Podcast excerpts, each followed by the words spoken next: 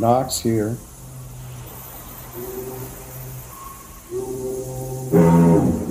On a hill. It's foggy and rainy.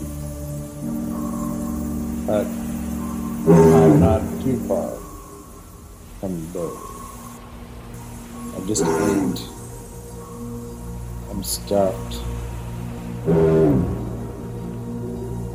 The old standby a lamb chop, baked potato, and uh, roast broccoli.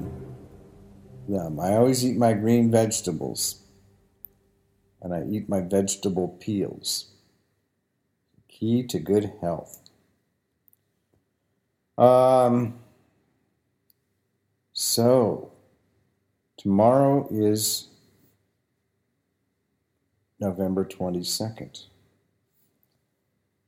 And it is, well, we all know what happened on November 22nd in 1963, but in 1968 there was good news. That was the day the Beatles' White Album was released. And I remember the advertising campaign at the time was the most, the tagline was the most eagerly anticipated album of all time. And that was true.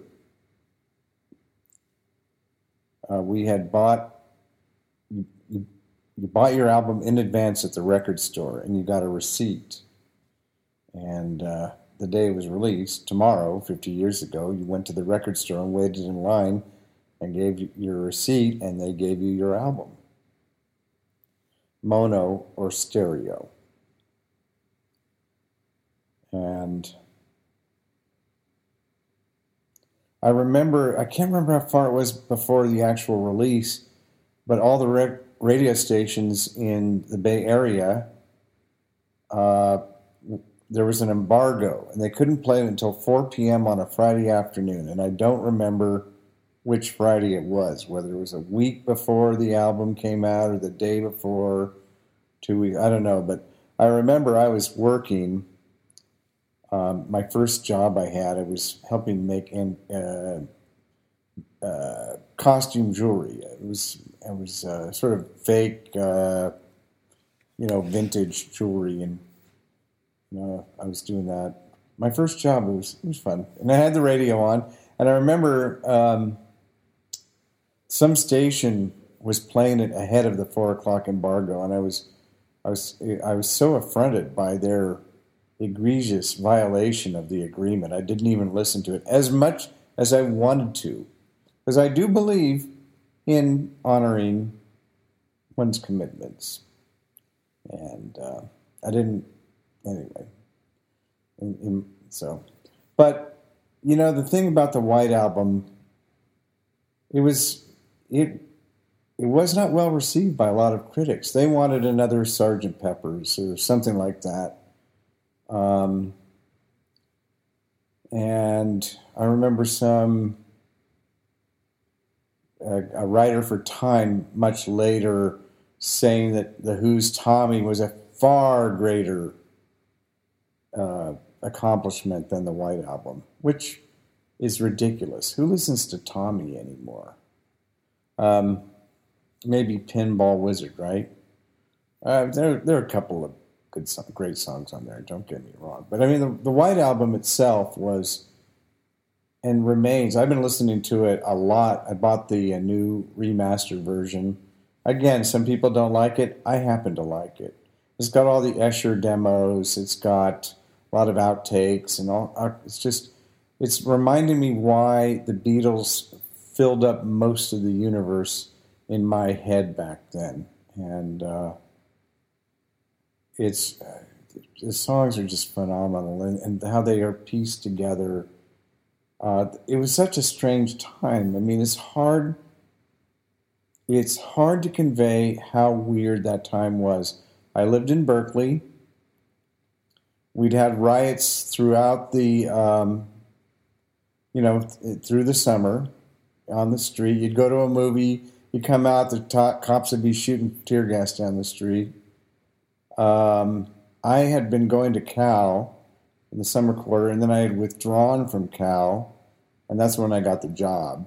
Um, and um, very dark time, you know. Um, the Democratic National Convention had happened, and the riots there, and the the Chicago, you know, uh, the Nixon, the new Nixon came back, and the Vietnam War was escalating. Johnson had said he wasn't going to run for president again. Bobby Kennedy had been killed. Martin Luther King had been killed.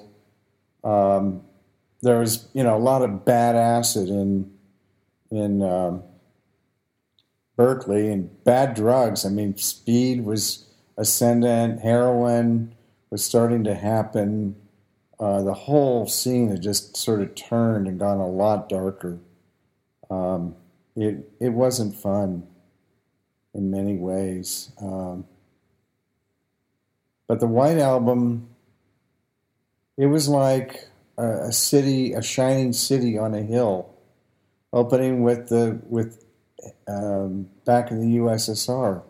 It was so much fun, just and then Dear Prudence, and then Glass Onion, and and on through the whole thing, and and and, and it you know it was pure rock and roll, and just um, you know it was a band playing music, and what's apparent now with the release of the outtakes and everything, um, how much work went into every song.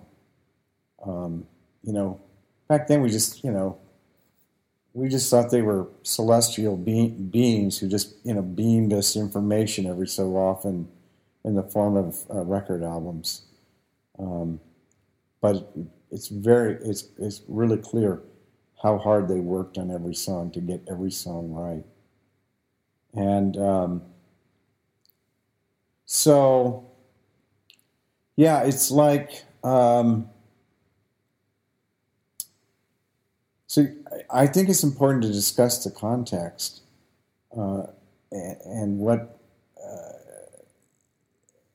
what a what a relief the album was, uh, and it was just so pure, and it was you know, just the the, the range of music, uh, you know, from from Lennon's Julia to McCartney's Mother Nature's Son, beautiful acoustic ballads to Helter Skelter and Revolution Number Nine, um, and everywhere in between.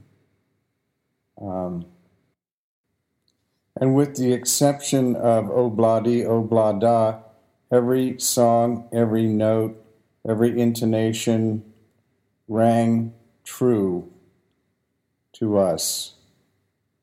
It was pure Beatles. George Martin's arrangements were magnificent. And the song sequences, uh, such a disparate group of recordings, but they, they all, each side had its own personality. Each side was its own journey leading to the next side. And you get you get to the end of good night and you want to go right back to back in the USSR. It was incredible.